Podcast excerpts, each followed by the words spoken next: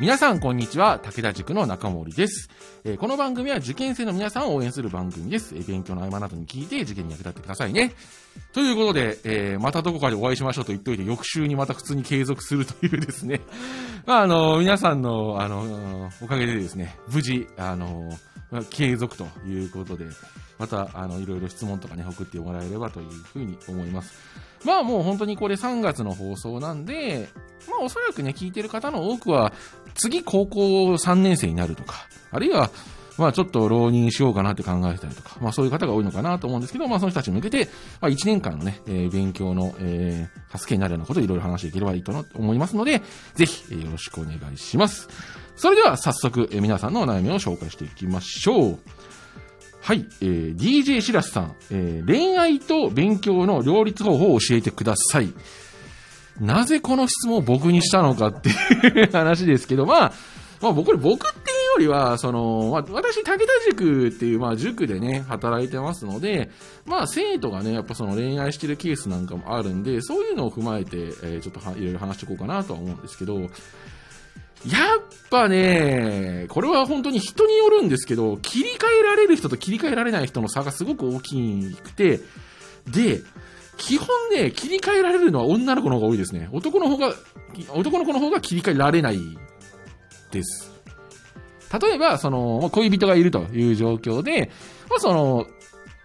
なんか仲良く遊びに行ったりとか喋ったりする時間はあると思うんです。当然その付き合ってるんで。でも、それ以外の時間で、勉強するときは勉強っていうキリッと、ちゃんときちっと切り替えられる人だったら別に問題ないと思うんですよ。でも、それがうまくできない人だと、勉強が手につかなくなっちゃったりとか、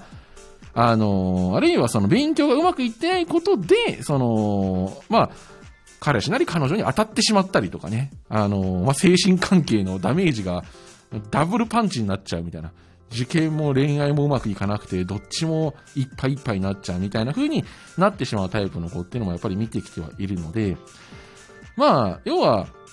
これはまあ、あの、受験に友達必要ですかみたいな話でも同じことになるんですけど、結局その、その関係があることをマイナスに思ってしまう人には向いてないと思うんですね。それをプラスに変えられて、やっぱそれこそ、例えばじゃあ、あの、好きな人とかね、付き合ってる人がいるんだったら、その人にいいとこ見せたいみたいな感じで頑張れる人はいいと思うんですよ。それで、あの、結果、そのプラスに働くみたいな。でも、それが悪い方向に行っちゃって、なんかその、言い方だけ、お前のせいでみたいな、なんでこんな思いしなきゃいけないんだみたいな感じになっちゃうと、何のためにその今この場にいるのと、その受験するためじゃないのっていうやっぱ話にはなっちゃうんで、受験よりもね、そのこそ恋愛が大事でみたいな人なら全然それはいいと思うんだけど、でもやっぱりその、どっちも欲しいから多分どっちも選んでるとは思うんで、その結果両方とも失うってなっちゃったらすごくもったいないんで、やっぱその、するなとは言わないけど、結構失敗例も多いから、あの、覚悟はちゃんとしとかないといけないと思うよと。その、いいことばっかりではないよってことですね。あの、その恋愛してることでいいことももちろんあるけど、同時にその2倍辛い思いすることも絶対あるとは思うから、やっぱそこをね、あの、ちゃんとその、やる以上は、その両方うまくいくようにしっかり頑張っていかなきゃいけないっていうふうに、えー考えてくれるかなと。まあ、決して無理ではないです。実際そのね、あの、そのままうまくいって、あの、ね、大学入ってからもその付き合い継続しているような人たちもいましたしね。はい。まあ、あの、なんていうか、こうしなきゃいけない、ああしなきゃいけないっていうのは別になくて、その、それよりも、その決めた以上はどう貫くかって話なんで、あの、もしね、どうしても、あの、恋愛したいというのであれば、まあ、おすすめは別にしないですけど、まあでも、それをプラスに変えられるように頑張ってくれればいいんじゃないかなと思います。はい、こんなところですかね。えー以上、皆さんからいただいたお悩みメールのご紹介でした。エンディングのお時間です。いややっぱ春の時期ってこの恋愛だったりとか、あるいはその、息抜きの時間ってどうしたらいいですかとか、なんか、結構やっぱその、あとサボっちゃったらどうしようとか、そういうなんか、割とその受験以外の部分での不安って割とあるのかなっていうふうには思いますよね。でも、まあ、最初の頃ってそんなうまくいかないんで、試行錯誤しながらやっていけばいいとは思いますけどね。あの、1日10時間勉強しようって言っても、あの5時間しかできない上に、その5時間も集中力働かないとか全然普通にあることなんで、でもやっぱり、やることが、あの、大事だと思うんで、その、動いていかないと結局いつまで経っても向上しないんで、とりあえずはね、あの、いろいろ悩むとかあるかもしれないけど、まあ、勉強するってことを始めてみることがすごく大事かなっていうふうに思いますね。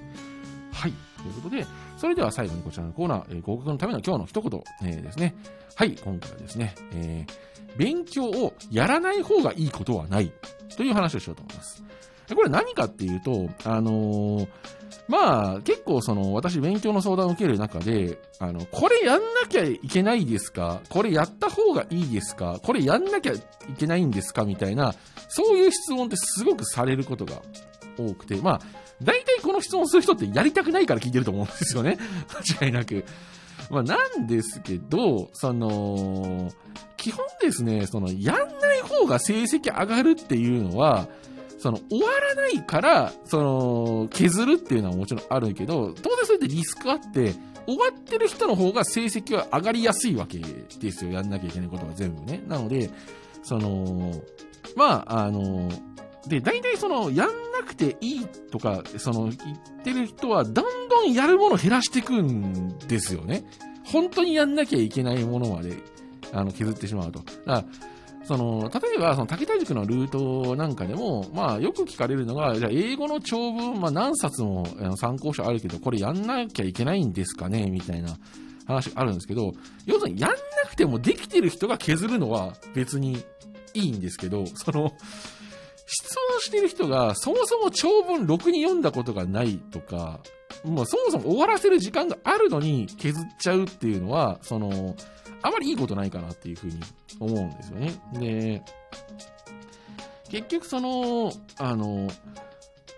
演習量というか、勉強した量がやっぱ正義な部分っていうのは、受験っていうのはどうしてもあって、その、ただ、完にしなきゃ意味がないから、完璧にする時間が足りないから量を減らすっていうのは全然いいんです。ただ、減らしただけのリスクっていうのはどうしても伴うものだよっていうのを思っておいてください。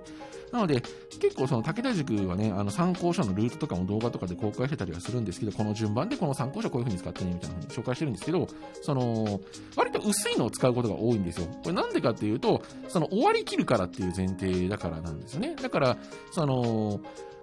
結構その勉強やってる途中で途中で終わってしまうっていうこと、そのあの終わりきらなくて、あのまあ、中途半端な状態でとか完成させることができないでっていうのが、まあ、やっぱ怖いんで、あのそういうふうにやってるってところあるんで、その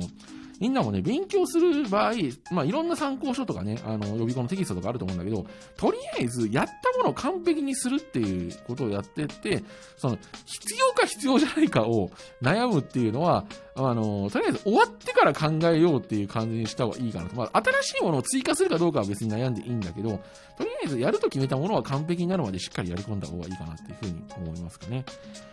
あの、大体ね、その悩んでる時間で止まってる間に、本当はやってたら終わってることって多いんですよ。あの、実際。なので、その、悩む前にとりあえずやっちゃおうと、確実にいらないと判断できない限りは基本的にはやっといた方がいいし、どうしても判断つかないならそれこそここに相談してもらうなりね、武田塾に無料で相談とかもできるんで、そっちで聞いてもらえればというふうに思います。